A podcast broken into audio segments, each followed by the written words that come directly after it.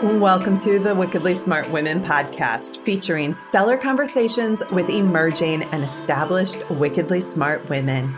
Thanks for joining us today as we celebrate women who are committed, care deeply, and have the courage to take action and create conscious change all around the world. Now, here's your wickedly smart host, Angel B. Hartwell.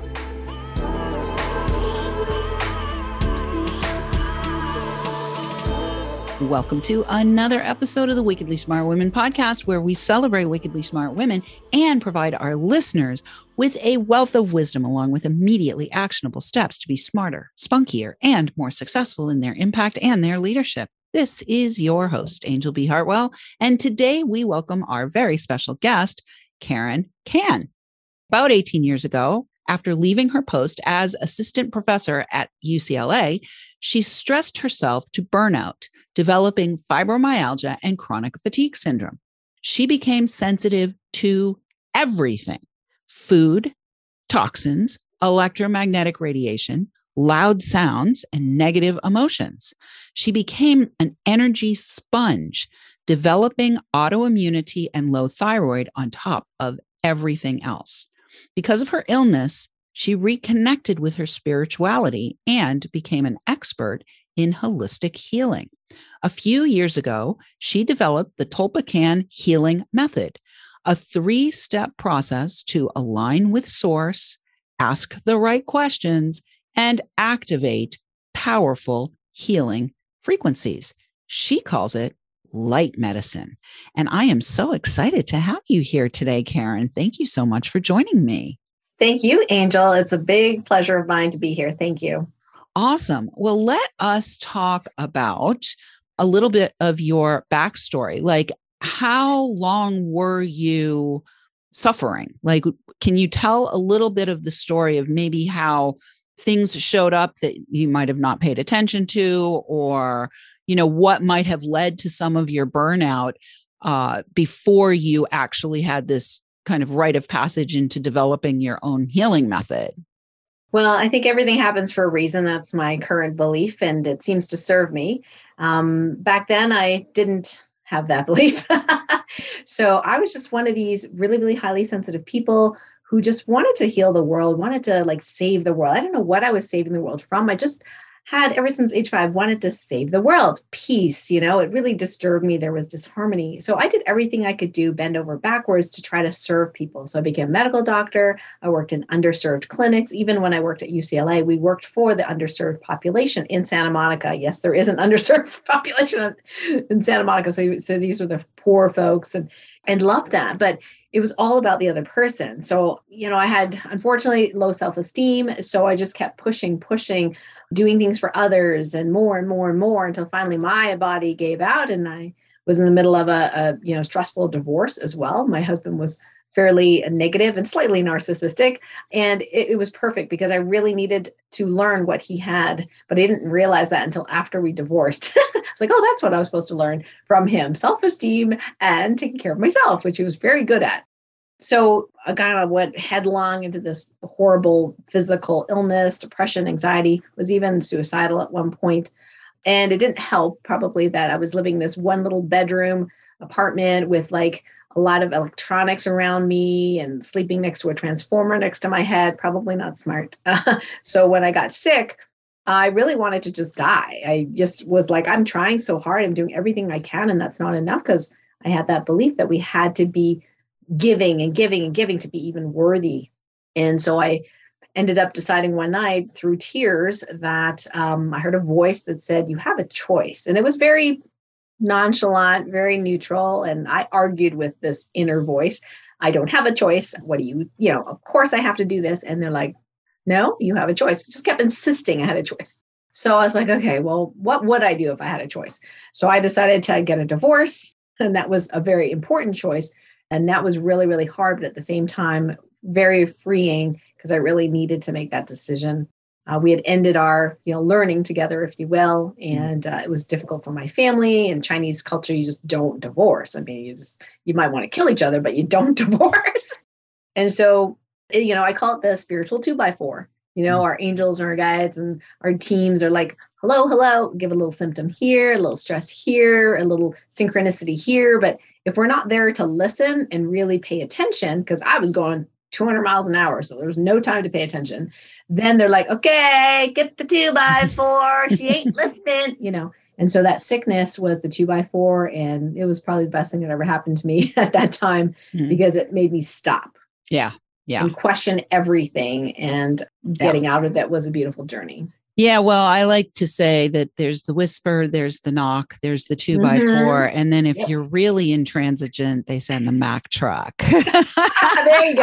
I'm going to add that to my list when I yeah. Some people exactly. make it, you know, through the two by four and still aren't listening, right? Wow. And yep. uh, mm-hmm. and so then they have to send the Mack truck. Well, so what I am hearing in there is a few things that I'd like to unpack. First of all the whole idea of you having to give all the time, which you are saying you started to have that idea when you were five. Yeah. Um, and you also mentioned that, you know, from your culture, people don't divorce. So I want to unpack uh, both of those pieces. One is, do you have a sense of whether it was cultural conditioning, whether it was religious conditioning, whether it was societal conditioning, whether it was gender conditioning that led you to believe that you had to save everybody and help everybody at your expense. So let's start with that one.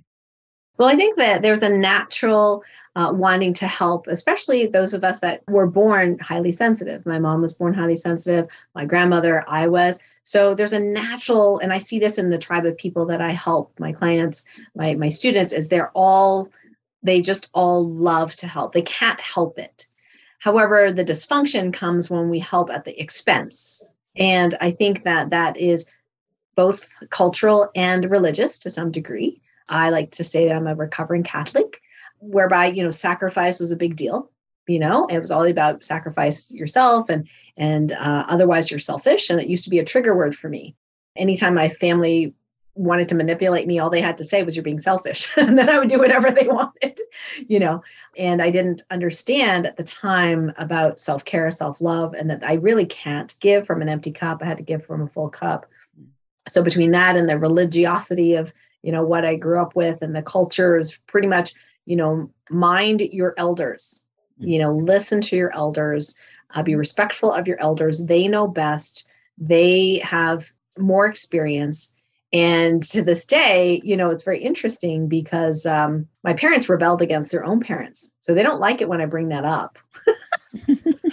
when they get a little upset with me for not telling, you know, not not following their suggestions, let's just say.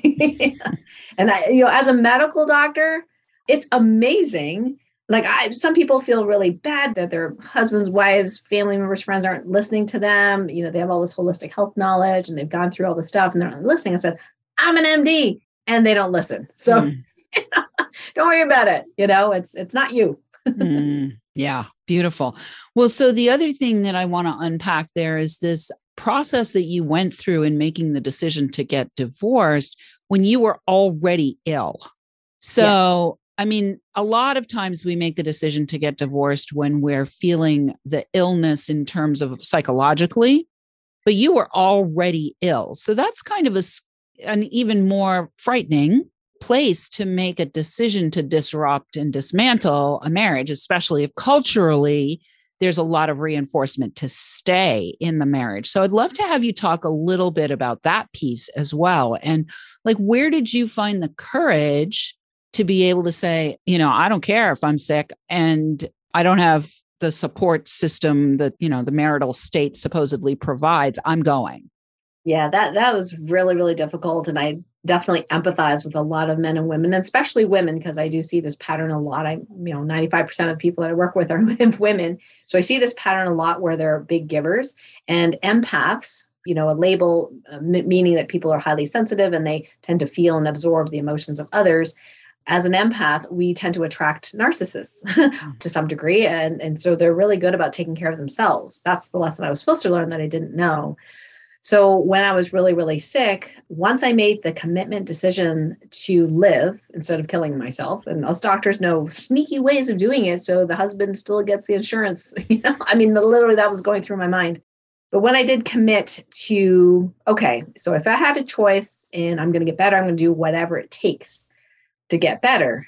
And at that point, I kind of reconnected to my spiritual side and realizing, wow, some of this was really uh, kind of tricky, you know, because we think about, you know, spirituality and people are like om and meditation. And sometimes we say in a really safe space, but when we need to take divine action, sometimes that action is not popular.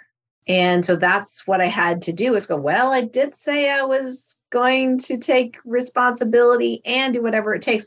So then I made that action. And yeah, it was difficult, but there was so much freedom afterwards. And it was really a core piece uh, of my healing. I don't think that I could have healed to this degree and as quickly anyway uh, if I had tried to stay in the marriage, because I did try. It's not that I didn't try for many, many years, going to counseling and you know all this kind of stuff. But at the end of the day, I was just fooling myself. Um, it wasn't a match anymore. It's funny because we we have actually a decent relationship now. At the time, he was very angry, but now he's got three beautiful children with his other, you know, um, well, I think they're separated now, but with his other partner, and she's like, you know, ten years younger than me. You know, anyway, it's like these three beautiful children would not have been here if if I hadn't divorced him. So and they're they're beautiful and wonderful. So, you know, I had to just be courageous in and trust. Uh, and that connect reconnection with spirit was a big part of that. Um, yeah. because I really felt alone until that part where I just reconnected with spirit and felt like someone had my back. Mm-hmm. wasn't my parents necessarily, it wasn't my husband at the time, you know, and that made the difference. But at the you know they call it the dark night of the soul it's never pleasant in that space but now i can say woohoo it was awesome yes, she is harvesting the gifts out of the crap pile. That's what we call harvesting the gifts out of the crap pile. All right, we're going to take a short break, but when we come back, we are going to talk about, you know, how you did that reconnection to spirit and we're going to talk a little bit more about your healing method and how you help others to do the same. So, but right now we are going to take a short break. Wickedly smart women, we could use your help if you are enjoying the show, want us to stay on the air please consider making a donation at www.wickedlysmartwomen.com. And we want to thank the folks who are uh, sending in some fun funds. We've had a few uh, donations in the last month or so. So thank you so much for that. We'd also like to ask you to share with your lovely lady friends who you think might benefit from our content. Please help a gal out and let your sisters, mothers, daughters, friends, and colleagues know about the show so we can serve them too. I do want to say a big thank you to all of our listeners who are downloading, rating, and reviewing. We are now mm-hmm. welcoming thousands of downloads from all over the world. Found out that we are in the top 1% now of all podcasts across all categories all over the world. And there are now 2.74 million podcasts. So that's a pretty good distinction. We'll take it. And we want to give a shout out today to our listeners in well, we might as well shout out to our listeners in China. Yep, there's China. And we might as well shout out to our listeners in Ireland to give a little nod to my ancestry and uh, UK to give a nod to the other side of my ancestry. And we will be right back with Karen Kan.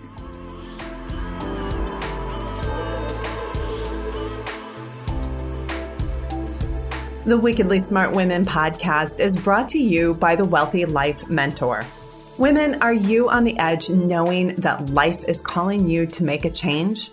Are you ready to be part of the evolution of what it means to be a wickedly smart woman, creating your wealthy life by design? A life that is an extraordinary work of art. Angel B. Hartwell, the Wealthy Life Mentor, is hired by women in transition Women just like you who want to break through to their brilliance, become clear on the value of their wisdom, and embody a beauty filled, balanced life of shameless self expression. Discover your wealthy life readiness by taking the quiz at quiz.wealthylifementor.com.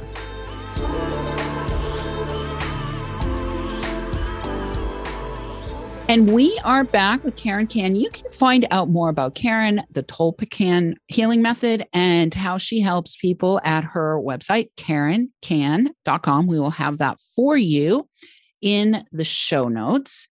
So, Karen, before we went to the break, you were talking about reconnecting to spirit. And it looks like that's one of the steps in your Tulpakan healing method process. I'd love to have you, before we get into that step, help me understand what Tulpakan stands for. Oh boy, I don't know if we have enough time for that one. But well, you know, I was using uh, varying different healing methodologies and loving. I'm a consummate learner, so I'm constantly learning and learned emotion code, the body code. Dr. Bradley Nelson, absolutely love him, and it was getting you know really great results. Learned to muscle test really really quickly, get great answers.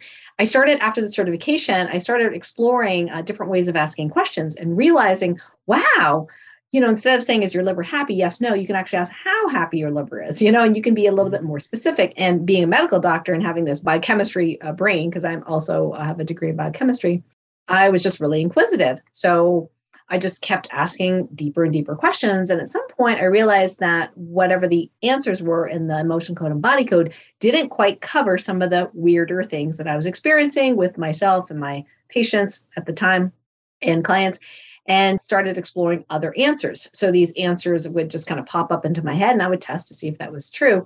And some of these answers were very, very strange. Uh, but I thought, well, I'll go with it. So I started getting even better results, like just amazing transformations in the people that I was working with. And one day I was, you know, my husband and I were driving somewhere long distance, and I just decided to have a little chat with my angels, right? And I got the sense that they wanted me to actually put this out as a healing modality. And immediately I felt resistance like, no, no, no, no, no, no, no, no, no, no, no, no, no, no, no. Because there's so many different wonderful healing modalities out there. I wouldn't have any at that time, no clue of like how to do that exactly. Like, how does that work? So I argued with my angels and and said, no, I, I definitely don't want to do this. And uh, then, you know, they insisted. And I'm like, uh, so I said, why? Why? Mm-hmm. You know, and the, there were twofold answer. Number one was that, well, not everybody resonates with every person. Mm-hmm. So maybe they'll resonate with you and your teachings and your wisdom more and make a difference in their lives. And I'm like, okay, I, I kind of get that. And the other reason was it's part of your soul expression. Mm. So part of the mm. reason I'm here is not just to do my mission, which I was very mission driven ever since I was five, right? but uh, it's really to express the soul aspect of source in this lifetime. And that got me, I'm like, okay. Okay. So even if I help just five people, it's a lot more than that now, but mm-hmm. even if I just help five people as part of my soul expression, I'll do it. So then the next thing I immediately said to my angels was like, I'm not calling it with my name. And they said, Yes, you are. I said, No, I'm not. and I was like, Okay, uh, and then I you know when you argue with the angels that they generally usually pretty much always win. Otherwise, you get the oh. cosmic two by four or the Mac drop. You know that, right, Karen? Yes, we do know. Well, it was they had they had to convince me, and and so they did. You know, basically they said, well, you don't have to, but we would really like you to have your name in the name of the methodology, and the reason is because you have a problem with it and you need to get over it. Because mm. I did have a mm. judgment of my usually male friends uh, and colleagues that named their healing modality after themselves, mm-hmm. you know, and there's a lot of, you know, medical history about people naming things after themselves. And I just thought it was very patriarchal and egotistical and all that kind of stuff. So because I had the judgment, I needed to heal the judgment. And I got the lesson. I said, okay, fine. but I said, well, I'm not going to call it the Kan method. Uh, there's something missing. And so the tulpa is a word that popped into my head when I asked them, like, has this ever been around? And the answer was yes, in some form. And I got really interested. I'm like, when? well, apparently in Lemuria, way back when, I was a healer in Lemuria. And that was a big shock to me. I had no idea. I know nothing about Lemuria or Atlantis. And um, I was supposed to complete a mission, which I did not complete, but have since done in this lifetime, which is part of the Tulpakan healing method. And part of it is trying to describe how it works in uh, tulpa in some other traditions. Sometimes it can be a negative connotation but tulpa means like being able to create out of your imagination. And that made really made sense because that's why we can do weather magic. You know i teach people in my book sensitivities or superpower how to use their superpowers to create the weather they want things like that. So i thought well i'll just make a spelling change and make it tulpa instead of tulpa because in the supernatural world, Tulpa, they can also make monsters. We're not making monsters. So I wanted to make that differentiation, but also use the same you know idea of that and the actual language is not even human it's actually alien so uh, the name of the healing modality if you would call it a healing modality uh, is actually a crop circle which you know, I had a hard time. I did find it, but it was right. it was not the, a great. The picture. symbol is what the how it's really expressed. Yes, exactly. Yeah, I get exactly. it. I totally get it. Maybe some of our listeners are not going to get it, but I'm sure that there are plenty of our listeners that are going to get it. So. yeah, it's really fascinating that you argued. I actually, at one point in my journey, I was doing a lot of deep medicine work with the people that I was serving, and I've I've served people all over the world in a variety of different ways. And one day I was in a in a session with somebody and all of a sudden I was so deep into this this session with somebody and I I hear this is a certain type of healing and I was like excuse me? I'm busy here. You know like can can you like push that off to the side for a little bit? Because i'm like right in the middle of doing whatever you're telling me this is. And so i i know the whole arguing with the angels journey let me be clear. I, I don't think i remember arguing with them since so normally i get the yeah. message pretty quick now. Well and you know one of the things that i i've been clear about in my own journey is that there's only now karen right? Mm-hmm. there's only now and we do have choice. So that's the piece that i wanted to go back from before the break with you on is in your process where you got reconnected to spirit and you asked yourself, what would I do if I had a choice? Could you give our listeners some kind of either tip or, you know, activity that you engaged in, maybe in addition to that, what would I do if I had a choice question to help you reconnect with your source and maybe to help them reconnect with theirs? Well, certainly back then it was off and on. It certainly wasn't like all of a sudden, I'm, uh, you know, it's not like Byron Katie where you just wake up the next morning and suddenly you're no longer an alcoholic and you're connected to source 24 seven. It's not like that, not at least for me and most people. So I struggled with that a lot and continued to change and evolve and learn better ways. But now we've actually evolved a methodology as part of not just the Tulpakan healing method, but it's actually in chapter four in my Sensitivity is Your Superpower book called STOIM. So this is a faster, much, much faster way than I ever did back then because it was off and on, but now it's consistent.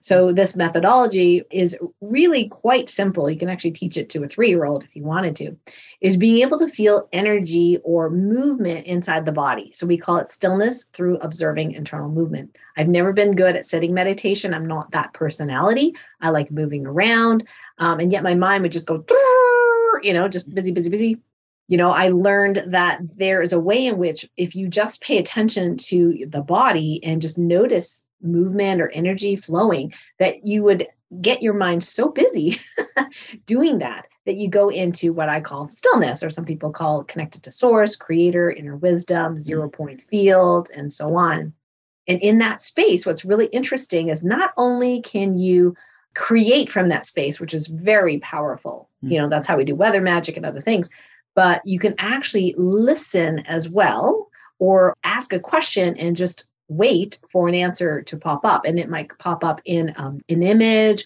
or if you're clairaudient maybe you are you know as a mm-hmm. word or you know a, a feeling uh, i'm a very clairsentient, meaning a lot of feeling in the mm-hmm. body. So sometimes it comes through feeling or emotion for me, and sometimes it's, you know, clairvoyance. So it's just very subtle. So as long as people can get into that space and everyone has that ability, bar none, mm. then these things just kind of pop up. And here's the cool part is the stillness through observing internal movement. Why I love it so much is that you can do it for one to three seconds at a time, a minute at a time, three at a time you know, three minutes at a time. You don't have to sit there for 40, 30, 60, whatever minutes in a row and meditate. You can meditate on the fly. So we call it stillness on the fly. Mm. And I've just found that my world has massively changed. Like things are easier, synchronicities come. I'm luckier, mm. you know, money just kind of shows up and we're like, whoa, how'd that happen? you know? and and I, the funniest story, I think you'll enjoy this, Angel, is like I I might say, you know what? I need a coupon for underwear. you know? And then I'll just say the universe, I'll go into the stillness space. And I said, Oh, I see a coupon for underwear. Thank you so much. Right. And it just be like two seconds. Right. Mm-hmm. And sure enough, within that week, coupon 20% off organic cotton undies whatever you know i'm like thank you so much right so now it's just like life it's just normal it's not like a big you know woo you know yeah. not that it's not special it's just normal now and that's what i'd love for everyone to experience and it's not hard at all. Yeah. Beautiful. I love it. Well, one of the things I do know is that I've learned that women actually require movement in order to get into a meditative space more so than men. So that mm. sitting sitting meditation is not always optimal for women.